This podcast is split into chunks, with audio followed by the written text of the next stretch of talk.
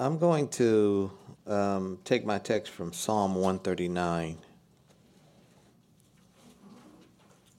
And I don't know how much of uh, this psalm I'll get through, but uh, I'll probably focus on the first, on the last verses, and then jump up to the first verses. I might be able to fill in a little bit in between. Psalm 139. I'm going to start at verse number 23. It says, Search me, O God, and know my heart. Try me and know my thoughts, and see if there be any wicked way in me, and lead me in the way everlasting. Here, the psalmist willingly subjects himself to the search by God. He doesn't do this arrogantly, attempting to prove and flaunt his own purity or righteousness but he does it with a sincere heart, knowing that he can put no confidence in himself to be found right in God's eyes. There's a few points from the pulpit commentary. I always accredit people for their writing, so y'all don't think I made this up. I don't have enough of my own comments. It says sometimes, we sometimes say that we know a certain man who is a neighbor. By this we may mean nothing more than that we can distinguish him from his fellows and give him his proper name. That is a slight acquaintance indeed. Sometimes, when we make such an affirmation, we mean that we have a general knowledge of his occupation and his more outward and formal habits. That goes a very little way. Sometimes we mean more than this. We intimate that we know what a man's principles are, what he believes, after what manner he worships, what are his tastes and his companionships. Here we may think that we have arrived at something very definite and solid. We do not really know what a man's spirit is and what is his real character until we have seen him both in public and in private, just as the apostle saw our Lord. And those are times when he is conscious of our observation and when he is perfectly unrestrained and expresses himself with unchecked freedom. But even then, how imperfect is our knowledge of one another? How often and how great we mistake one another? How frequently we ascribe to one another deeds that were not done, or words that were not spoken, or feelings that were not cherished how different we know ourselves to be in character and spirit and in motive from the conception of ourselves which our neighbor has formed of us. And yet again, how far from being absolutely true is the estimate we form of ourselves? How possible and how practicable it is for us to overestimate our virtues and underestimate our weaknesses, follies, and guilt so much so that it is a question whether a man knows himself as well as his discerning neighbor does. We are convinced that it is often the case that the verdict of a man's intimate friend is much nearer the mark of truth than his own. The conclusion to which we are driven is that one, and only one, knows us all together. Before this statement, in verse 23, if we were to back up to verse number 19, David says, Surely you will slay the wicked, lord away bloodthirsty men, be gone. They blaspheme your name and stand in arrogance against you. How silly can they be? Then in 21, he says, Oh Lord, shouldn't I hate those who hate you? Shouldn't I be grieved with them? Yes, I hate them for your enemies are my enemies too. And he says, Search me, O God. And here we get our thought. He makes a statement, which he says, You know, my character of person is that I hate those that hate God. That's who I'm defining myself as. But then he turns around and said, Lord, now I want you to try me and see if what I said about myself is really true.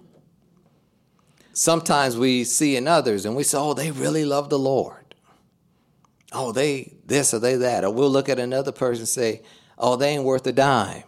I wouldn't waste my time with them.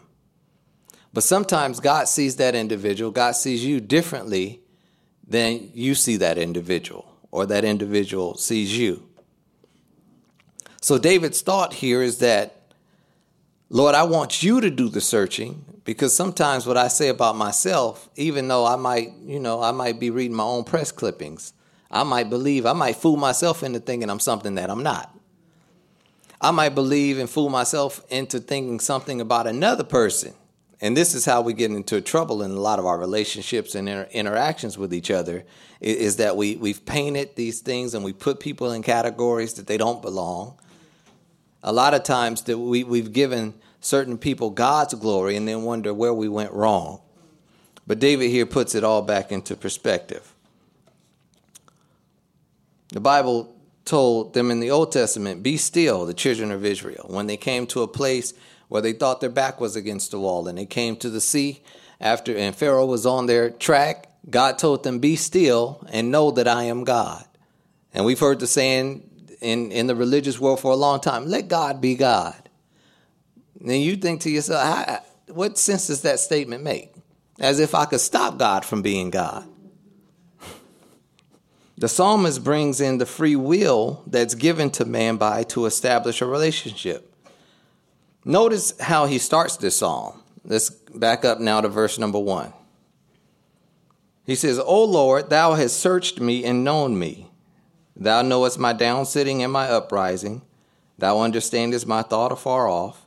Thou compassest my path and my lying down, and are acquainted with all my ways. For there is not a word in my tongue. Below, O Lord, thou knowest it altogether. Thou hast beset me behind and before, and laid thine hand upon me. Such knowledge is too wonderful for me. It is high, and I cannot attain unto it. The Amplified Version reads that like this O Lord, you have searched me thoroughly and have known me. You know my down sitting and my uprising. You understand my thought afar off.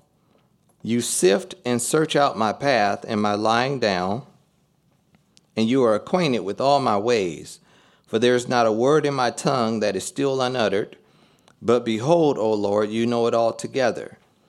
You have beset me and shut me in, behind and before, and you have laid your hand upon me. Your infinite knowledge is too wonderful for me it is high above me. So the psalmist acknowledges that God has already searched him. That's God being God. In all honesty, there's no living person that ever walked the face of the earth that's ever going to get past the all seeing eye of God. But yet, in verse number 23, he welcomes the search. There are two types of people there's the person who welcomes the search and the one who doesn't welcome the search.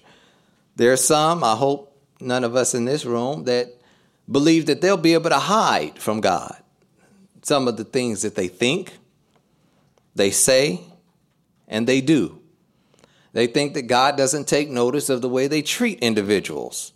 They don't think that God is taking note of how they speak to people, how they interact with people, how they conduct themselves, but God is taking copious notes of everything. So one may ask, since it is in God's nature to have a spirit that thoroughly searches every heart, why does it matter whether I welcome the search or not? And that's the defining point is will you allow God to search you or will you go kicking and screaming?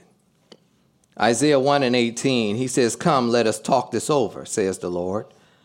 No matter how deep the stain of your sins, I can take it out and make you as clean as freshly fallen snow.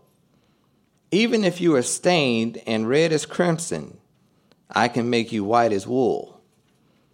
If you will only let me help you, if you will only obey, then will I make you rich. But if you keep on turning your backs and refusing to listen to me, you will be killed by your enemies. I, the Lord, have spoken. And today, we've seen in the news the last several weeks, there are a lot of people being killed by their enemies.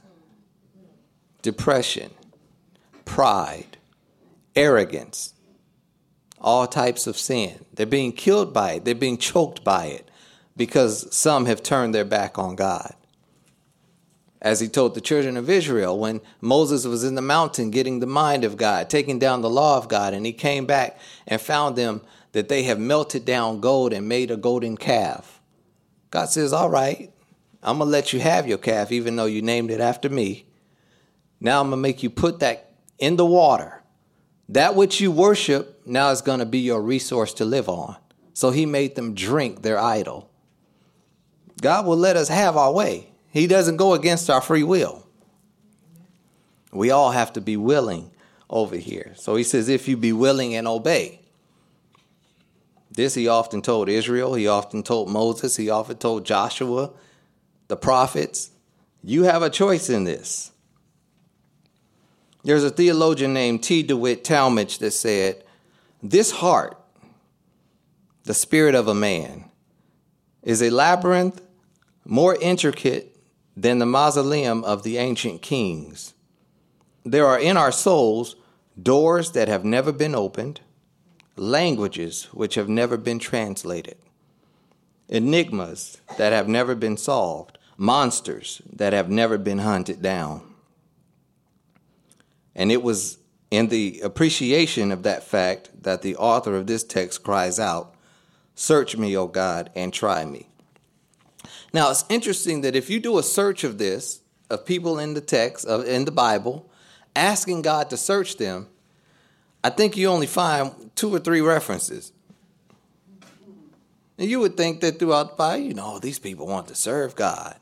Surely had they had to ask God, you know, test me out, try me, search me. In fact, you only have David and Job.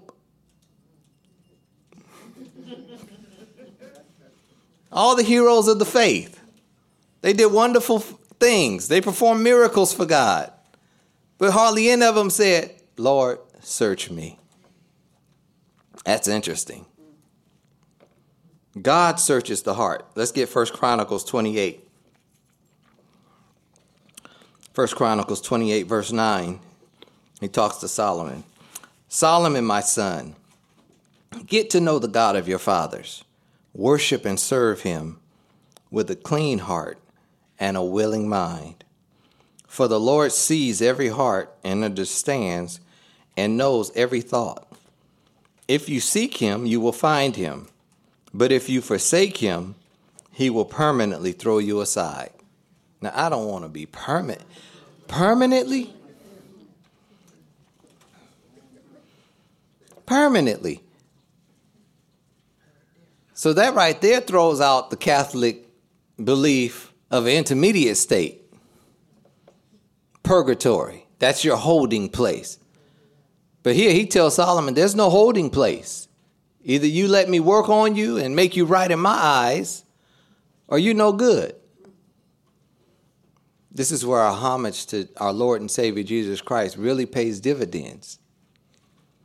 Because we really didn't bring anything to the table. It's not like we came with all the goods. As Natalie always says, he did all that and then we the prize we the prize. He, after all he went through, we the prize. Now, if you were getting yourself in the end, wouldn't you be disappointed? that, that's all I get. Anybody ever been in like a contest or something one time? that is all I get. But he says, I'll permanently throw you aside. Proverbs 20 and 27 and I love this one, and we'll probably get to this point a little later. The Bible says, A man's conscience is the Lord's searchlight, exposing his hidden motives. A man's conscience is God's searchlight. The conscience that, it, that God placed in us that convicts us of right and wrong, good and evil. See, now, there was a time when the conscience really didn't play a role in this. When God created Adam, he created him in his likeness and in his image. And he told him there's only one tree you can't eat of, and that's the tree of the knowledge. Because when once you eat of the tree of the knowledge of good and evil, that is going to unleash your conscience. And that is going to be the thing that condemns you or releases you or frees you for the rest of your life. Adam's conscience kicked in right away because he had been talking to God every day. In the cool of the, he talked to Adam every day. Then all of a sudden, one day, God comes and talks to him like any other day and says, Adam, where are you? He said, Lord, I heard you in the garden and I hid. What, what changed? The conscience. God's light was searching him, and God never accused Adam of a thing. He allowed Adam to confess, Lord, I, I heard you. What do you mean? Did you touch that tree? Sometimes God will come to us with questions. Mm-hmm. Most trials are proven and, and tested in court with questions and answers. They don't allow badgering the witness. They don't allow the attorneys to put words in the mouths of the witnesses. It has to be a series of, of questions. Where were you this night? What did you do? Where did you go? Who were you with? How do you recall the events of that evening or that morning? And the witness is instructed to answer the question that has been asked. Now, when our consciences come to us, there's some questions we got to answer to. So he says, A man's conscience is the Lord's searchlight exposing his hidden motives. There's a difference between condemnation and conviction. Jesus said, I didn't come to condemn the world. The world is already condemned. And I think that this is where a lot of Christianity, especially the charismatic movement, has really lost their position in the world to transform the world, is because we come a lot of times to condemn people for things that they're already condemned for. Their conscience, God's searchlight is already on the inside working. What they need is a conviction when Peter preached on the day of Pentecost, and the Bible says that the word that he preached pricked their heart. It was something in them that wanted to respond to what he was saying. Condemnation wants somebody only makes people want to flee. Adam was condemned. He wasn't convicted. He was condemned. That's why he hid. Jeremiah 17, verse number 10 says, Only the Lord knows. He searches all hearts and examines deepest motives so he can give to each person his right reward according to his deeds, how he has lived. See, sometimes we can judge a thing a person does. Person flat out lied on you. And we like that in the church. Been lied on, mistreated, talked about. we put it in every song. It could be a song about the cross. We will put in, I've been lied on, been Wait, we talking about Jesus dying on the cross. How, how do we get to you? But sometimes, although we can read the action of an individual, sometimes we can't read the motive. Because the motive is deep down in the heart, deep down in the spirit. Sometimes we may try to search it out. Oh, they did this because. We could be wrong, we could be right. But God knows the exact motive of why all of us do the things that we do. So with Adam, Adam also had to get to a place to where he had to become willing and obedient. God wasn't going to make him. If God doesn't make the angels worship him, what makes you think he's going to make us worship him? The angels had just had to accept their fate for going against God's sovereignty. It was never the will of God for us to be forced to do anything right. Our willingness is the key to our salvation. Philippians 2 and 13, I love this verse. Because if we take this verse in its pure essence, we will not be self righteous. Self righteousness is a very bad thing. There's so much pride when we come before God and tell Him all the things we are and all the, and we appear before people and say, uh, I'm doing this and I'm doing that and I did this and I did that and I didn't do this. Everything starts with I. All of our statements start with I, but then we say, oh, God is everything. No. What's with all the I statements? Philippians 2 and 13 says, That energy is God's energy, an energy deep within you. God Himself willing and working at what will give Him the most pleasure. And for this one, I actually like the King James Version, so I'm going to read that one too. It says, For it is God which worketh in you both to will and to do of His good pleasure. See, a lot of times we always talk about doing His good pleasure. Some of us that were raised in church got slapped if you didn't sit up straight in church. We did it, but there was no will there. I didn't want. I didn't want to do it. I don't. I want to be at the baseball diamond, go at the park with my friends on Sunday when I was ten years old. What, what are we doing in church? Dressed this hot in here. I'm supposed to be quiet. I can't understand what the minister talking about. It's way beyond my comprehension level. But there had to come a time in my personal life to where I had to allow God to work in me so that I might want to want to do right.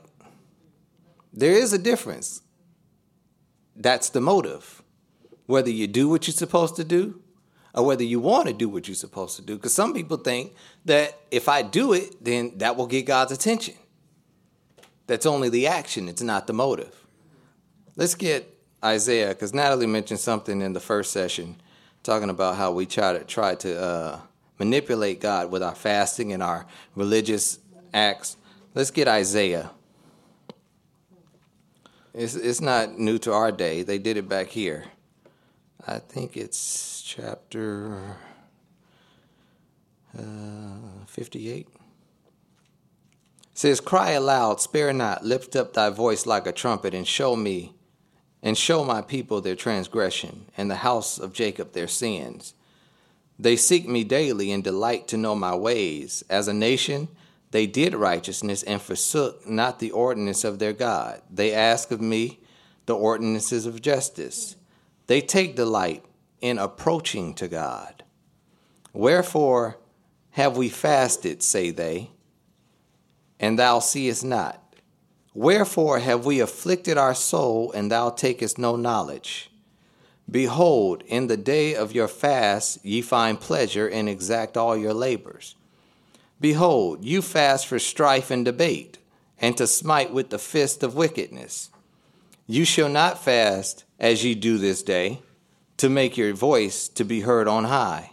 Is it such a fast that I have chosen? A day for a man to afflict his soul? And what do we do? I'm going to put this flesh on fast. Your flesh can't be fixed by fast. I'm going to make this flesh suffer. I'm going to push my plate back. Guess what? Your flesh going to be hungry 24 hours later. It's going to have the same desires. A day for a man to afflict the soul. Is it to bow down his head as a bulrush and to spread sackcloth and ashes under him? Wilt thou call this a fast and an acceptable day to the Lord? Is not this the fast that I have chosen? To loose the bands of wickedness, to undo heavy burdens, and to let the oppressed go free, and that ye break every yoke. Is it not to deal thy bread to the hungry, and that thou bring the poor that are cast out to thy house? When thou seest the naked, that thou cover him, and that thou hide not thyself from thine own flesh? That's the fast that God requires. And so much of his chiding with Israel really hadn't, I mean, they sinned, they did sinful acts, but within that, there was also injustice. And we forget that justice, being just, is one of God's key attributes, along with holiness, along with righteousness. Just is one of his attributes. That's who he is. It's like love. And when we don't operate in the attributes that he portrays to us, we're in sin. And we can't change his mind about the sin that we're in. We can't manipulate God like that because he knows the motive. He knows, oh, they just want my attention. He knows who was following him for the fish and the loaves. He didn't stop them from coming, but he let his inner circle know they only follow me for the fish and the loaves. They only want the miracles I could work for them. This is why he made distinction. Who do men say that I am? That's one opinion. Some say you're Jeremiah, some say you're Ezekiel, some say that you're one of the prophets. All right, now that, I'm glad you guys got a survey of what everybody else thinks. Now, what do you who do you say that I am? Then Peter chimed in, You're you're the Son of God. You're God manifested in the flesh. So so God's not being tricked by who's around him. We get tricked by who's around us. The ones that kiss up, try to get close, try to manipulate. So he says here, the heart searched. Search me, O God. This word search is from the Hebrew word kakar, which means to penetrate or to examine intimately. Is it possible for God to search a human heart and not come up with something that's lacking? Something that's sinful? Something that's impure? or something that keeps us to whatever extent at a distance from God? Is it possible for him to search any human heart on the earth and not find something? And the answer is no. All of us, sometimes we don't believe the scripture, all have sinned and come short of the glory of God. All. That excludes no one except the one who was born to take away sin. So he says, Search me and know my heart. It's a noble quality for one to willfully be searched. A good man desires to know the worst of himself. I want to balance this because I don't want everybody to go around start beating themselves up, talk about what they ain't. No, woe is me. But there has to be a balance. If you're going to bask in the good qualities, we got to come on and bring in some of those bad qualities. Because as long as we neglect the bad qualities, there's really nothing that we're going to try to improve about ourselves. There's nothing that we want to change. And there has to be constant change. To those that believed him, he gave them power not to be the sons of God, but to become the sons of God. There's, there's a process of becoming that we have to follow. And Paul says, I see through a glass darkly, but then I'll be changed from glory to glory into the image of Christ. So there's a process that if I get stuck over here and I, I refuse to acknowledge those things that I know God's knocking on my heart and saying I don't that that's pretty ugly. And people may sing your praises, you may sing your own praises, but there's something in every individual in here, including myself, I'm not exempt, that God says, I don't like it. And it's not only a good practice just to have this discussion with God, but we've got to have this discussion amongst each other.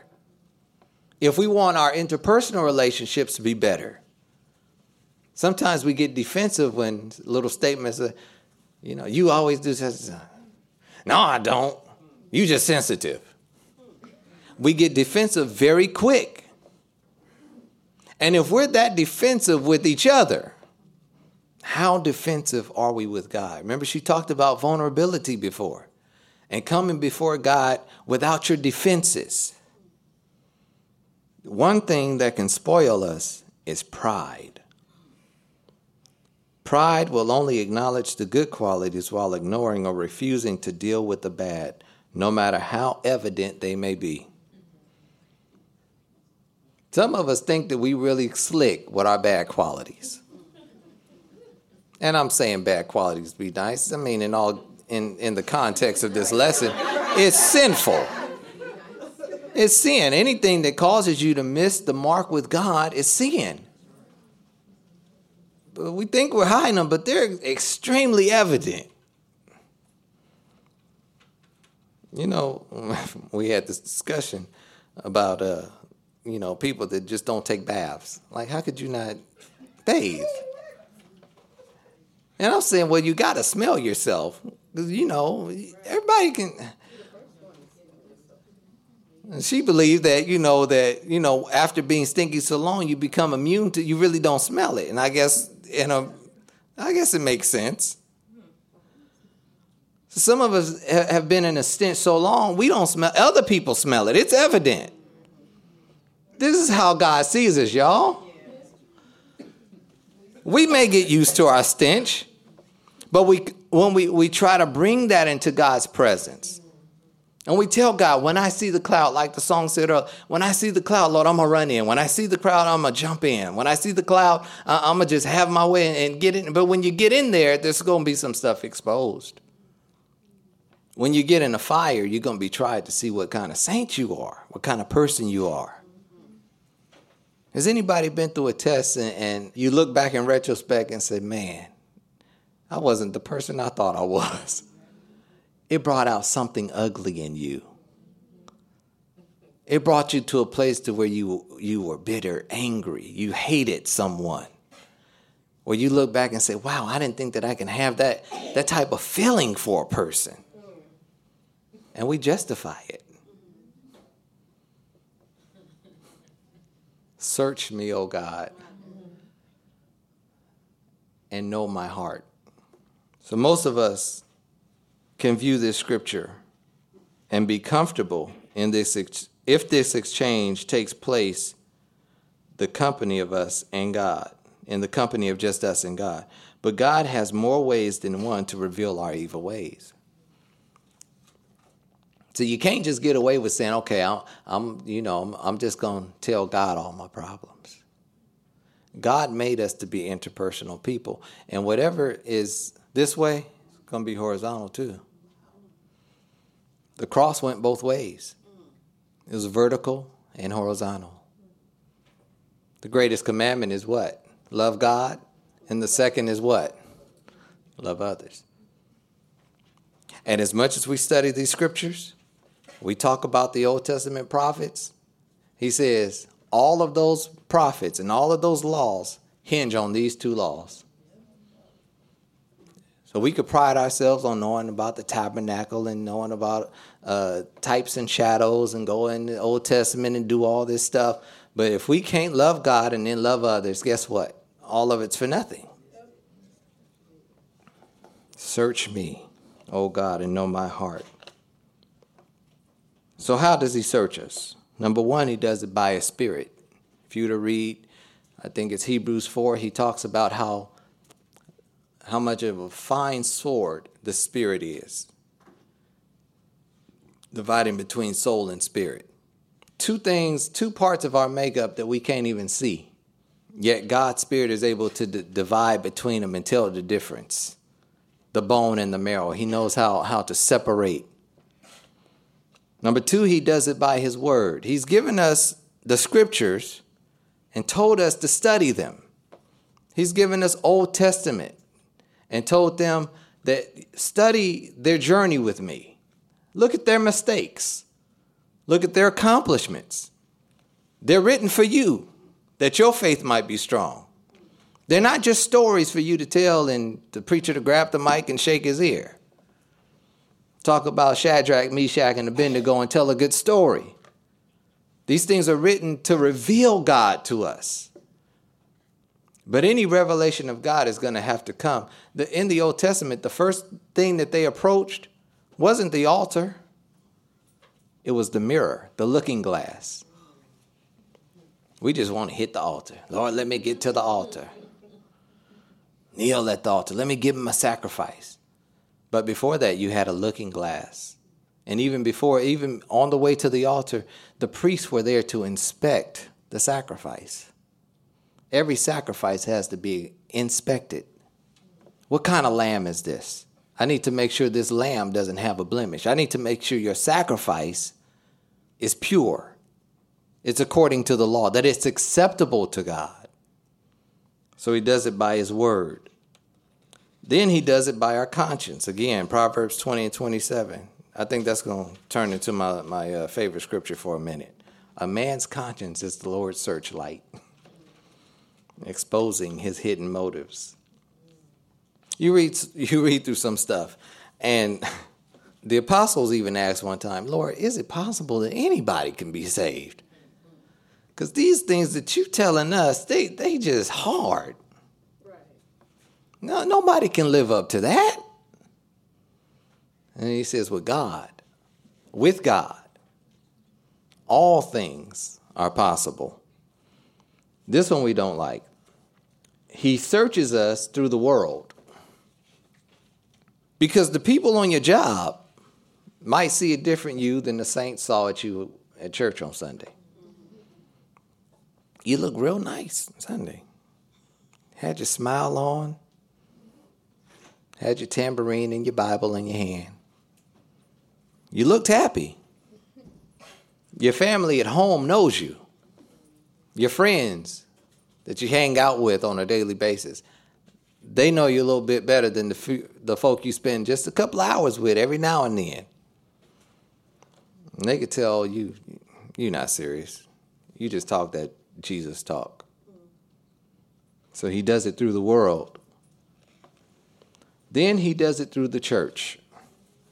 He gives us the fivefold ministry. He gives us the gifts of the Spirit. He gives us these things in order for the church to grow into the full stature of the nature of Christ. Remember that growth process? But however he does it, however he searches you, one thing we have to know is that he's doing it in love. And this again is where we have to be vulnerable, where we have to let our defensives down and allow God to love us. Because sometimes love is chastisement. The old folks say, ain't nothing like tough love. One thing I used to love about my, my mother in law is she knew how to love some people. Some she was gentle with, some she had to lay into really heavy. But most people understood that this woman loved me. Whether they got chewed up every now and again, got told off, they knew she's saying this because she loved me. That's the type of saints that we ought to be. That's the type of people that God wants to be. That people in our experience knows they love me. And whatever they, they tell me, whether it's good or bad, they're going to do it in love. This is where we have to choose our right words, choose the appropriate time, do it not to embarrass people, not to call people out, and not to make you look so much better than the other person. Practical living. So he says, Search me, know my heart. Try me and see my thoughts. The word try comes from the Hebrew word bachan. It means to test, especially metals, to investigate, to examine, to prove, or to tempt. The word thoughts comes from the Hebrew word cogitation. Those things that I think intently on. We underestimate the power of our thoughts because we think they're safely locked away in our heads.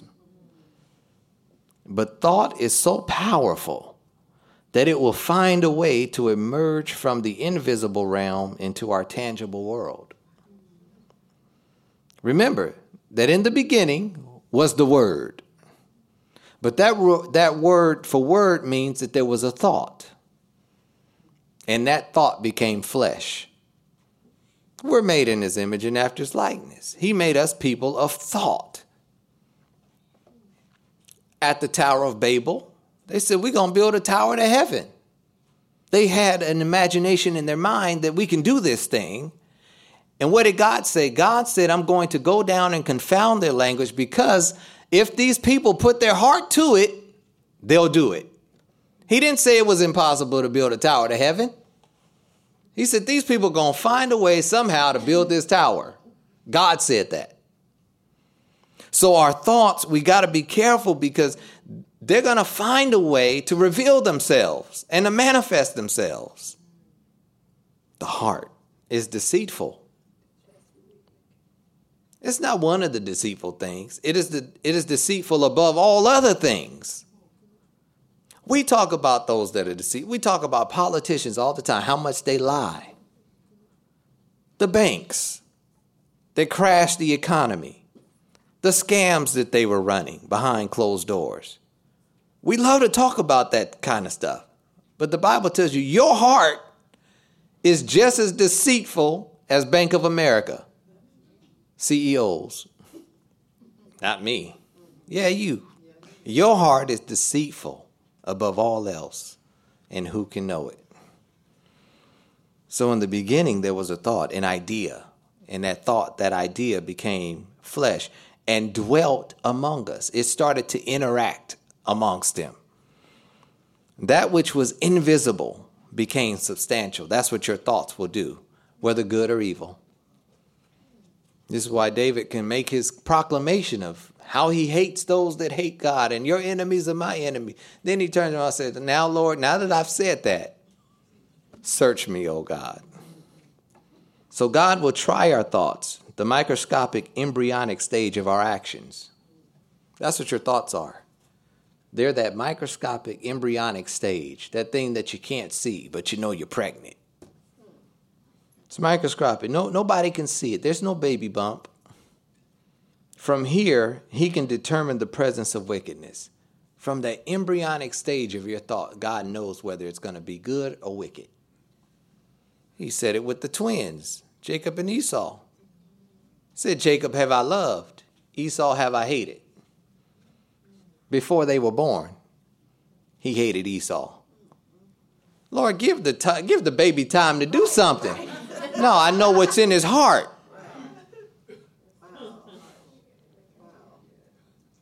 I know what's in there. He doesn't have to wait for us to act out our thoughts. Look at Genesis 6 and 5. He said, I, I looked at the state of mankind and I saw that they not only were they wicked, they did bad actions. He said, but every imagination of their thought. Look how God words that. Not just their thought, but their thoughts had imaginations. That's almost like a double hitting thing. Mm-hmm. And we think that what's in our, our hearts is pure, it's deceitful.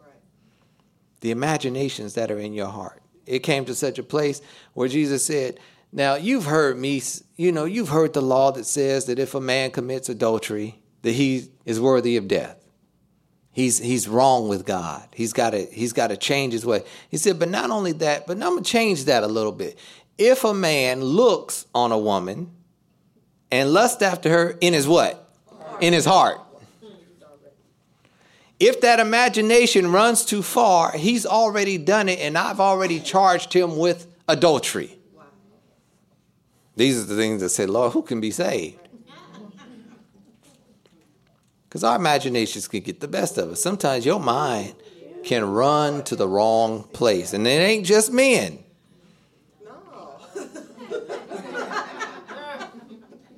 We get to that. Men are from Mars and women are from whatever planets they from. We all from Earth, y'all. and it's our nature that will get us in trouble. And these are the things that we have to be honest with. Don't let your imagination get you in trouble. Another idea that he brings into this word, thoughts, is the idea of branches. The idea is that branches can only produce what they receive from the vine or the root. Examining the branches will reveal the nature of the vine. You say, I love Jesus. The things you do don't line up with that statement. You a branch, but whose branch are you? Are you Jesus' branch or are you the devil's branch? You can't get cherries from an orange tree. Who, you, who are you tied to? What are those branches emulating? The idea is search me thoroughly, examine not merely my outward conduct, but what I think about. What are my purposes? What passes through my mind?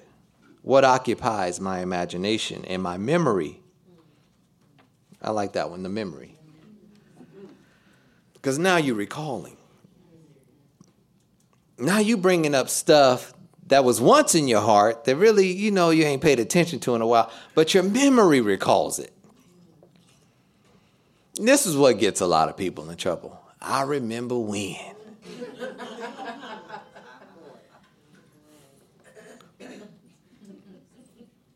my memory. What secures my affections and controls my will? He must be a very sincere man who prays that God will search his thoughts, for there are few who would be willing that their fellow man, even their best friends, should know all that they're thinking about. Some of your imaginations, you don't want to tell your friends because they might step back. Man, I know you was thinking like that. The Bible talks about this conscience being seared. He talks about those that are in the church who, who taught doctrines of devils and started having itching ears to receive things. He said they do these things and they, they excuse themselves. And we had this discussion about one popular TV evangelist uh, at dinner that once they get to a certain point, they don't get convicted anymore because the Bible says their conscience has been seared. Hot iron. It takes away the feeling. It scabs over, and, and you got skin there, but the tissue is all damaged to where you can't feel anything. It's very close to a reprobate, if, if not the beginning stages. Because if that's the searchlight that God put in you, and it's seared now to where it doesn't feel what it needs to feel to convict you to get right with God. Because God has no fellowship with what? Sin. He places repentance in the mix in order for us to get back to God. But with the seared conscience, there that takes out repentance. Also beneath this meaning of the word thoughts because this word thoughts in this verse is only found in two other places. I mean, in one other place, and that's in Psalm 94 and 19. And it brings in the word anxiety, anxious thoughts. Now, what is one of the biggest things that our society is battling with today? Anxiety. That presents a conscience problem. When anxiety runs rampant in a society, there's something wrong with the conscience of that society. This is why there's so many more killings. Just seven folk in the last two weeks been shot to death. High profile cases. Somebody's mind is messed up. Suicides. I believe it's two every minute or one every two minutes, one of those. Every other minute, there's a suicide. And with, and with anxiety, the Lord tells us don't be anxious for anything.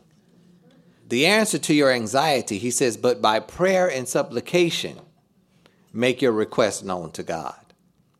Remember that, that thing. What, what do I wake up with in the morning? Let's get verse 17 of Psalm 139 because I, I have to bring that in. Now, we read down to verse 6 before, and then from 7 to on down, he goes to, If I ascend to heaven, you're there. If I make my bed in hell, you're there. If I fly on the wings of the north, you're there. And no matter where I go, I can't escape your presence. For you are everywhere all at the same time. And you know all things all at once, and every variable of every situation all at one time. Verse 16, he says, Thine eyes did see my substance, yet being unperfect, and in thy book all my members were written, which in continuance were fashioned, when as yet there was none of them. How precious also are thy thoughts unto me, O God! How great is the sum of them! If I should count them, they are more in number than the sand. When I awake, I am still with thee. What is he saying here? How precious are your thoughts toward me? God is thinking of you all the time. Then he says, they're great in number. What made David write this? Because now we, we got songs. Babyface wrote a song. How often do you think of me? How often do I cross your mind? Or was that After 7? Uh, one of them. yeah, a lot of folk wondering, do, do you even think about me? But here he says, God, you think about me all the time. If I should count them, now there's another thing that he counts more than the sin, and that was Abraham's seed. He said, But your thoughts toward me are more than the number of Abraham's seed. When I awake, I am still with you.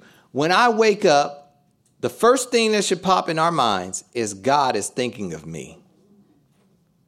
Now, the result of that should be since he's thinking about me in the morning, because remember, what's renewed every morning? His mercy and his compassion. If they're renewed every morning, that should trigger something uh, in us to wake up with him on our mind. But how many of us wake up with our anxieties? How am I going to pay this bill? What am I going to do about this child? What's going to happen with my marriage? These are the things now that we wake up with. What what am I going to do about this job situation? I got bills to pay. I got babies to feed. I got mouths to feed. I need clothes. I need something to eat. We wake up with anxious thoughts. We're not allowing God to search our hearts and know our thoughts. He says, In the morning, I wake up, you're thinking about me. So he says, Search me and see whether there be any wicked way. This word, wicked way, actually can be interpreted way of pain. Worship is also tied to this word. So, in essence, a lot, but not all of pain is caused by false worship. It goes to a little bit of what Natalie was talking about before. Because I've been vulnerable to the wrong people, I now close down because I've been hurt. That pain now reflects, I reflect that toward God now. I, I can't trust you because I don't know if you're really to hurt me or not. I don't know if you're to stop me from being hurt. I don't trust that you can stop me from being hurt. But it uh, has a lot to do with misplaced trust in our lives and putting everybody and everything in our surrounding in their respective places. That husband, that wife should not ever trump God. But in a, in a lot of relationships, that husband, that wife is more important to them than God.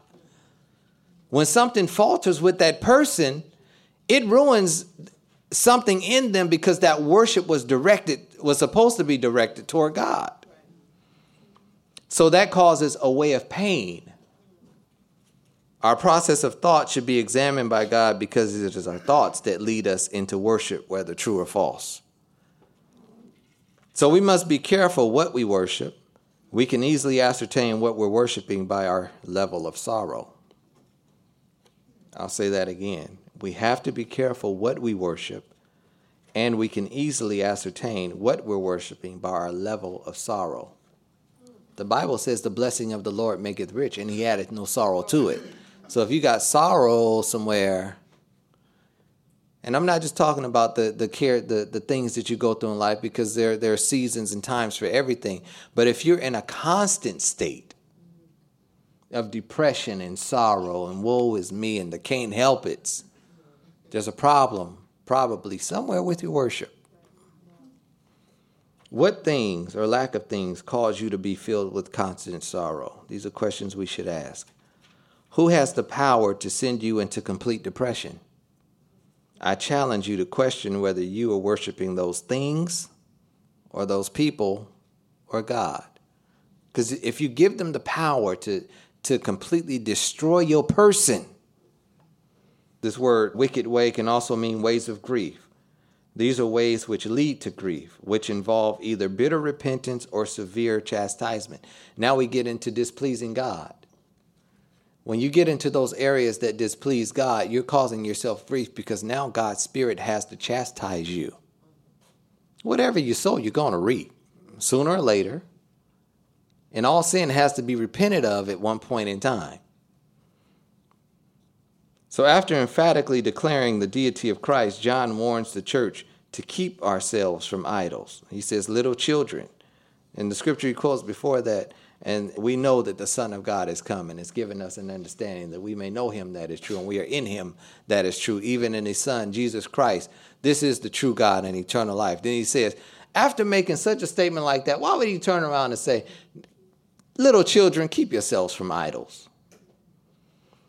Don't displace your worship. With this psalm, he does five steps search, try, know, and see, and then lead. See, we want to be led, but we don't want to be searched and tried. We want we don't want the Lord to look and see. I want to be able to walk with you, Lord, and hide the things that I want to hide in my little conscious thoughts. I want my imaginations to have a little free course. But these things are dangerous to the spirit. It makes me wonder, Lord, can any be saved? But he answers back and says, with God, all things are possible. Now, you can't ask God to search you if you really don't mean it. People say you get what you ask for. So it might take a little time. My prayer is that we will be willing to do it sooner rather than later. Because there is that growth. He, he commands us to grow in grace. Does that mean His grace has to be taken in, in steps? His grace is perfect, but it's our reception of it. And not only our reception, but our perception of His grace in our lives that we have to get accustomed to with every level of life. Like she said, it's not, it's not the fact that He loves us. It, you can't do anything about that. He is love. The question is do you feel loved by Him? Do you feel like he, He's got your back? Do you feel like when you wake up in the morning, God's thinking of you? Because a lot of us, we wake up and so oh, we feel forsaken. When the anxieties of life, those conscious, anxious thoughts that are in our minds constantly, that's what we think about all day is, Lord, how am I going to solve this problem? What am I going to do about this? When he says, Bring it to me, cast your cares on me, for I care for you. As easy as that sounds. We'll do it with a bellhop at a hotel. We can't wait to pull up to the on vacation, get them suitcases out. Can I take? Yeah, take this bag. what room are you? We up in 321. We'll, we'll meet you up there. We'll meet you up there. But when God says, "I like to for you to unload your luggage," no, no, I got it. I got it. I, I got precious stuff in here. I don't trust you. You might try to steal it. I got stuff I want to hold on to. I don't, I want nobody to see it. God says, No, come on, give it to me. Then he said, Okay, well, I'll tell you what. You give me yours and I'll give you mine. We'll trade burdens because mine is easy. My yoke is light. He said, I'll take your heavy one that you can't bear, that you're about to break under pressure under, and I'll give you mine because mine's already been dealt with on the cross. I've already surpassed the anger of God and come out victorious. I've already been through the chastisement of God on the cross and I came out with the victory. I've already dealt with the forsakenness of God, God turning his back. You don't have to go through that because I went through it for you. So he tells us, why die when you can live?